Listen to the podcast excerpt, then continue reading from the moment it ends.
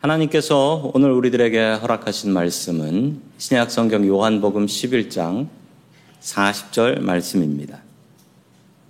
예수께서 이르시되 내 말이 내가 믿으면 하나님의 영광을 보리라 하지 아니하였느냐 하시니 아멘. 자, 오늘 믿으면 영광을 보리라 라는 말씀을 가지고 하나님의 말씀을 증거하겠습니다.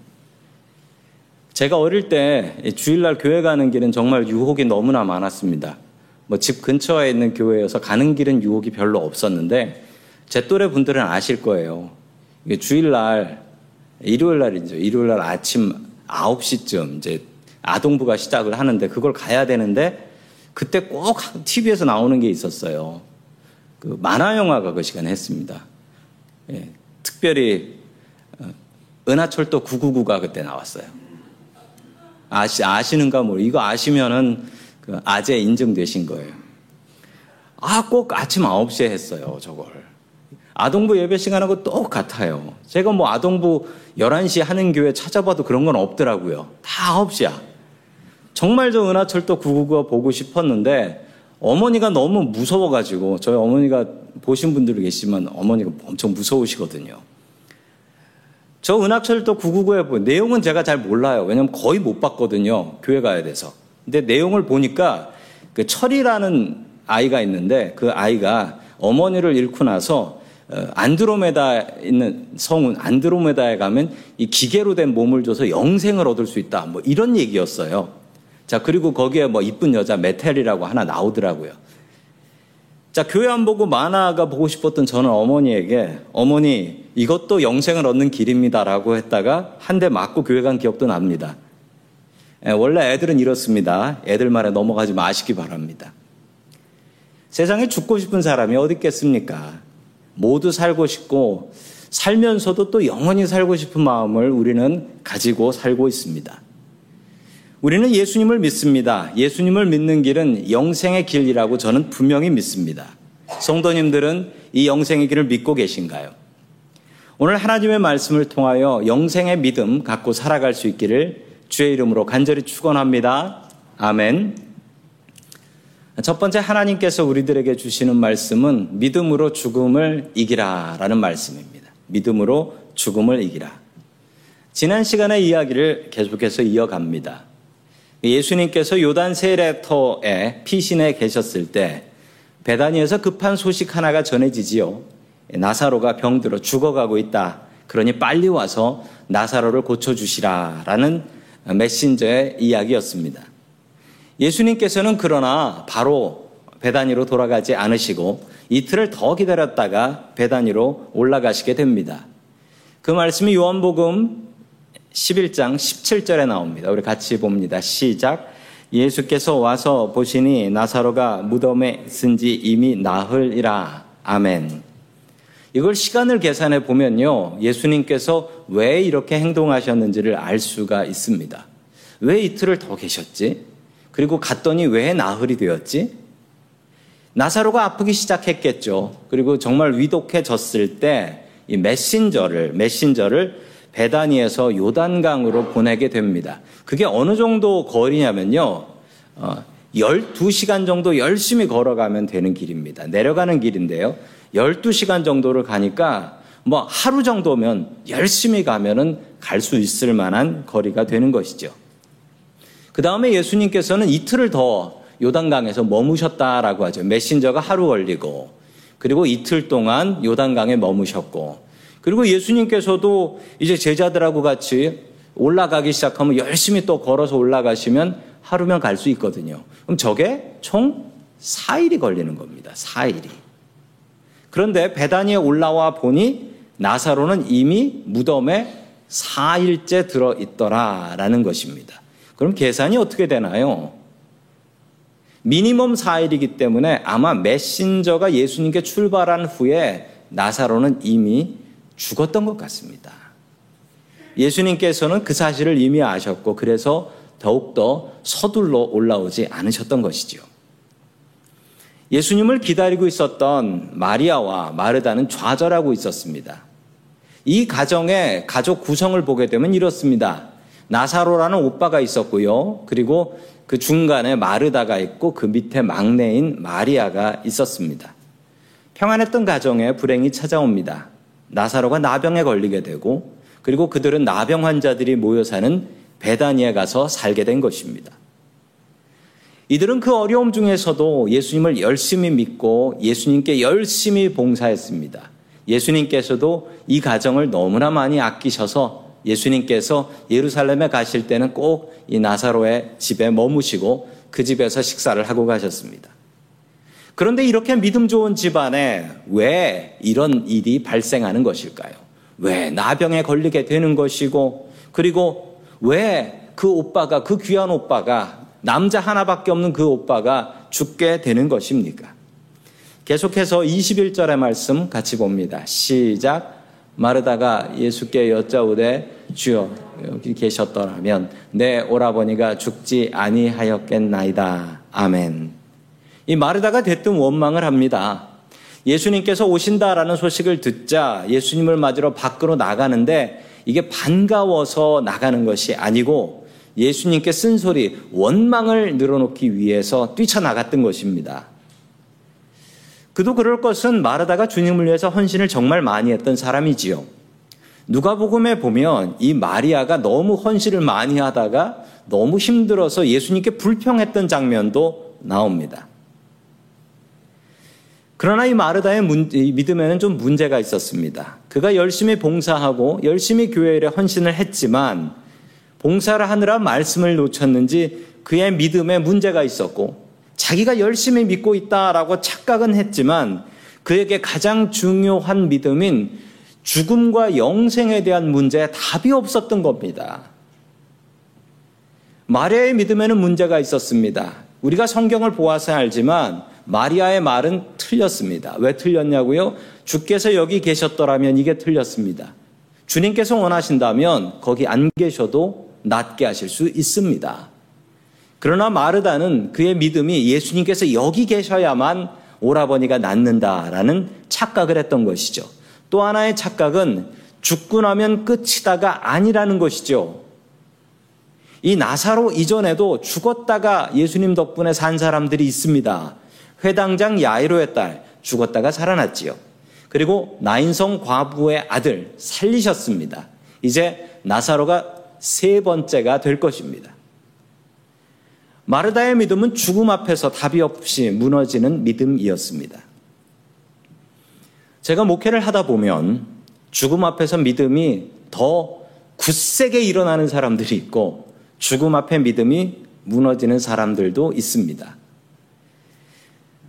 제가 정말 이 마르다를 보면 생각나는 분이 한 분 계신데요. 제가 전에 섬겼던 교회 권사님이셨습니다. 이 권사님 어느 날 몸이 좋지 않아서 병원에 가셨는데 진단을 해보니 말기암이라는 거예요. 말기암.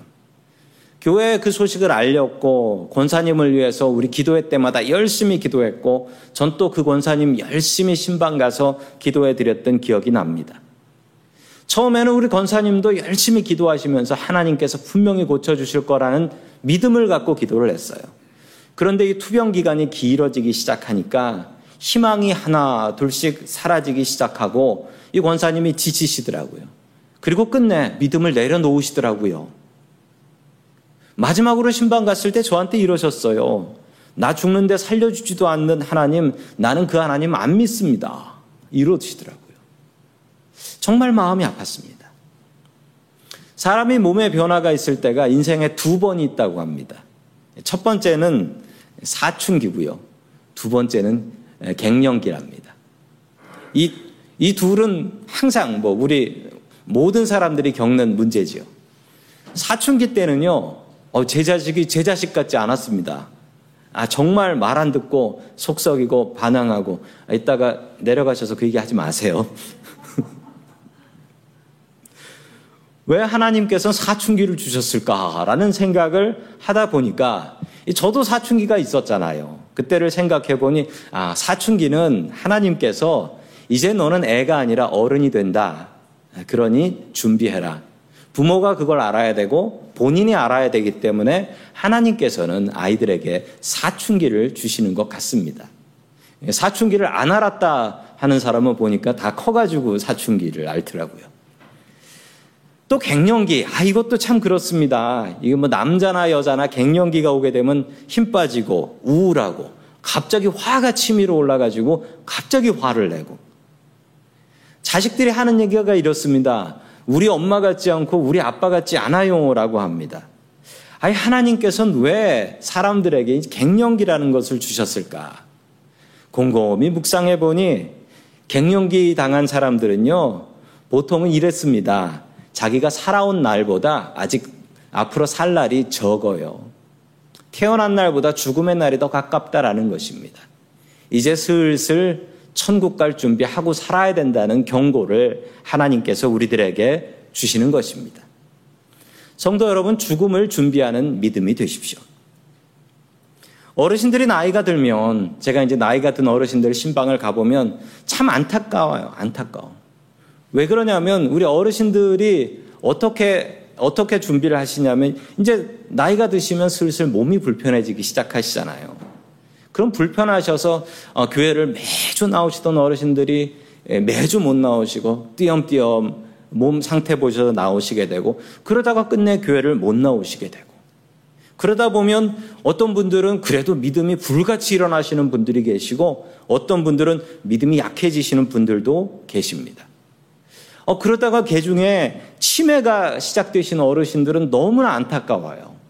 자식이 갔는데 자식을 보고서도 누구야, 누구세요? 이러는 걸 보면 정말 마음이 무너집니다. 어? 자식도 못 알아보는데 목사가 왔는데 알아보시겠습니까? 신방을 갔는데 목사가 와도 못 알아보시더라고요. 사람도 못 알아보고 자식도 못 알아보는데 하나님의 이름을 기억할까요? 못 하시는 분들이 계세요. 그런데 기가 막힌 건요. 목사가 가면 예배를 드리잖아요. 예배를 드리면 이분들의 몸이 신앙을 기억하고 있더라고요. 머리는 기억을 못 하는데 몸이 기억해 가지고 예배를 드리면 어떤 분들은 박수 치시면서 찬송가를 따라 부르세요. 머리는 잊었는데 몸이 기억하는 거. 아, 이게 진짜 믿음이구나. 이게 끝까지 가는 믿음은 우리의 머리가 아니라 우리의 몸이 훈련돼야 되는 거구나. 라는 것을 제가 깨달아 알았습니다. 성도 여러분, 우리의 몸이 약해질수록 우리는 천국을 향한 믿음을 키워 나아가야 합니다. 우리의 몸이 약해질수록 믿음은 더욱더 자라야 한다는 것이지요. 우리가 어떻게 살지, 그리고 우리가 언제 어떻게 죽을지 알 수는 없습니다. 그러나 언젠가 우리는 분명히 죽겠죠. 죽음을 준비하는 믿음이 지혜로운 믿음입니다. 그리고 죽는 순간까지 내가 하나님 이름 꼭 기억하게 해 주십시오. 그리고 아 저는 이런 욕심이 있어요. 하나님 죽는 날까지 교회에서 예배드리고 죽게 해 주십시오. 이런 복을 주십시오라고 하며 기도하고 있습니다. 성도 여러분, 마르다 같이 죽음 앞에 무너지는 믿음 갖지 마십시오. 죽음을 넘어서서 천국을 바라보는 그런 믿음 갖고 살아갈 수 있기를 주의 이름으로 간절히 축원합니다. 아멘. 두 번째 하나님께서 마지막으로 우리들에게 주시는 말씀은 믿음은 복음의 씨앗이다라는 말씀입니다. 네, 구글이라는 회사, 뭐 저희 동네 유명한 회사지요. 이 구글이라는 회사에 이 회사가 뭐 검색 엔진만 검색만 하는 회사가 아니더라고요. 이 회사에 칼리코라는 회사가 있는데 그 회사는 인간의 수명을 연구하는 회사고 인간의 수명을 500년까지 늘리는 것 이게 목표인 회사입니다. 사람의 목숨이 500년까지 늘어날 수 있을까요? 어, 제가 이 뉴스를 보면서 든 생각이 야 진짜 500년까지 살게 되면 400살 먹은 할아버지가 500살 먹은 할아버지하고 세대 차이를 느끼겠구나. 아, 이런 재미있는 생각도 들었습니다. 인간은 죽음을 극복하려고 수많은 노력을 해왔습니다. 그러나 그 누구도 성공하지 못했죠. 오직 예수, 오직 예수 그리스도를 통한 믿음으로만 영생의 길을 걸어갈 수 있는 줄로 믿으시기 바랍니다. 아멘. 자, 요한복음 11장 23절부터 24절 말씀 같이 봅니다. 시작. 예수께서 이르시되 내 오라비가 다시 살아나리라 마르다가 이르되 마지막 날 부활 때에는 다시 살아날 줄을 내가 아나이다. 아멘. 예수님께서 나사로가 다시 살 것이다 라고 말씀을 하시자 마르다가 엉뚱한 답을 합니다. 죽은 사람이 살아난다는 것을 마르다가 믿지 않았던 것입니다. 마르다가 예수님의 말씀을 이상하게 해석하며 마지막 날, 세상 끝나는 날, 그 사람들 다 부활할 때 그때 살아나겠지요. 그것을 믿는다고도 하지 않습니다. 아나이다. 이렇게 얘기를 합니다. 그의 믿음은 이 영생과 부활, 그리고 지금 당장 자기 오라버니가 살아날 것을 믿지 않았던 것입니다. 계속해서 25절, 26절 봅니다. 시작. 예수께서 이르시되 나는 부활이요 생명이니 나를 믿는 자는 죽어도 살겠고 무릇 살아서 나를 믿는 자는 영원히 죽지 아니하리니 이것을 내가 믿느냐 아멘. 참 유명한 말씀이지요. 이 말씀을 믿음이 부족한 마르다에게 들려주셨습니다. 이 유명하고 귀한 말씀을 지금 우리들에게 주님께서는 들려주십니다. 그리고 이 말씀을 하시며 마지막을 무엇이라고 끝내시냐면 이것을 내가 믿느냐라고 다시 물으십니다. 아는 것 말고, 아는 것 말고, 믿느냐, 너한테 그대로 이루어질 것을 믿느냐라고 물어보십니다. 아니, 그런데 생각해 보면요. 예수님께서는 지금 나사로 살리러 올라오셨거든요. 이래도 저래도 나사로 살리시는 건데, 이 마르다가 이것을 믿고 안 믿고가 오라버니를 살리는데 뭐 무슨 증거가 되겠습니까? 안 믿으면 나사로 안 살리실 것도 아닌데. 왜 이렇게 예수님께서는 한 사람의 믿음을 소중하게 여기시는 것일까요? 자, 계속해서 40절 말씀 같이 봅니다. 시작. 예수께서 이르시되 내 말이 내가 믿으면 하나님의 영광을 보리라 하지 아니하였느냐 하시니 아멘. 믿어야 되는 이유가 여기 있습니다. 왜냐하면 믿는 사람은 영광을 볼 것이기 때문입니다. 믿으면 영광을 본다. 하나님의 영광을 본다. 부활과 영생의 영광을 본다라는 것입니다. 천국과 영생을 무엇으로 얻을 수 있는가? 돈으로도 얻을 수 없습니다. 천국과 영생은 오직 믿음으로 얻을 수 있다. 이것을 주님께서는 말씀하시는 것입니다. 믿지 않는 사람에게 천국은 없습니다. 그러나 영생은 있습니다. 지옥에서 영생이 있습니다. 지옥에서 영원히 고통받을 뿐이죠. 마르다는 분명히 믿음에 문제가 있었습니다. 신앙생활을 안 하는 것도 아니고 예수님을 모르는 것도 아니고 봉사를 안 하는 것도 아니었지만 그의 믿음은 죽은 다음을 바라보는 믿음이 아니라 지금 이 세상을 바라보고 사는 것이었습니다. 죽고 나면 끝이라는 생각이었던 것이지요. 성도님들에게는 이 죽음을 넘어가는 온전한 믿음이 마음속에 있으십니까? 요즘 참 예수 믿기 힘든 시기다라고 합니다. 믿음 지키고 살기에도 정말 힘들다라고 합니다. 지난달에 오셨던 강사 목사님으로 오셨던 목사님께서도 한국 교회 상황도 그렇다. 교회가 이처럼 어렵고 힘들고 세상으로부터 손가락질 받았던 적이 없었다라고 이야기하셨습니다. 저는 1998년 회사를 그만, 다니던 회사를 그만두고 신학교에 들어갔습니다. 그 당시 신학교 입학 경쟁률이 얼마였냐면 6대1, 7대1 그랬어요. 정말 많은 학생들이 들어갔고 한 해 준비해가지고는 신학교 들어도 못 간다라고 해서 신학교 들어가는 입시 학원 같은 것도 있었습니다. 그때는. 그래서 뭐 서울 시내 명문대 출신들이 신학교 많이 갔었죠. 아주 똑똑한 학생들 정말 많이 갔습니다. 그런데 최근 들은 소식을 들으니 참 참담한 이야기를 참 많이 듣습니다. 제 신학교 동기생들 중에 예, 목회를 하지 않는 분들이 참 많이 있다. 동기생들이 많이 있다라는 소식을 들었습니다. 왜냐하면 어, 목회할 곳이 없어서 목, 목사로 살지 못한다라는 이야기를 듣고 어, 참 마음이 안타까웠습니다. 또 교회가 어려워지니까 청년들이 교회 없고 또 청년들이 목사가 되려고 하지 않으니 신학교가 학생들이 자꾸 줄어들어서 신학교가 문 닫을 위기다라는 이야기도 들었습니다. 참 안타까웠습니다. 이 코로나 기간 동안 교회와 교인들이 참 많이 변화되었다라고 합니다. 한국이나 미국이나. 그리고 얼마 전 어느 침례교 목사님을 통해서 들은 이야기인데 침례교는 한 비공식적인 통계지만 이 코로나 기간 동안 한 20% 정도의 교회가 문을 닫거나 현장은 없애고 온라인으로만 가는 교회들이 생겼다라고 이야기를 했습니다. 이 코로나 시대에 우리가 지켜야 될 믿음은 무엇일까요? 교회의 역사를 살펴보면 교회가 부흥하고 불같이 일어날 때도 있었습니다. 그리고 교회가 어려울 때도 있었습니다. 로마 시대에는 교회가 너무 어려워서 지하 무덤인 카타콤에 들어가서 몰래 숨어 예배를 드리기도 했었습니다. 그러다 중세 시대 때는요, 교회가 너무나 커져가지고 세상에서 출세하려면 교회를 다녀야 된다.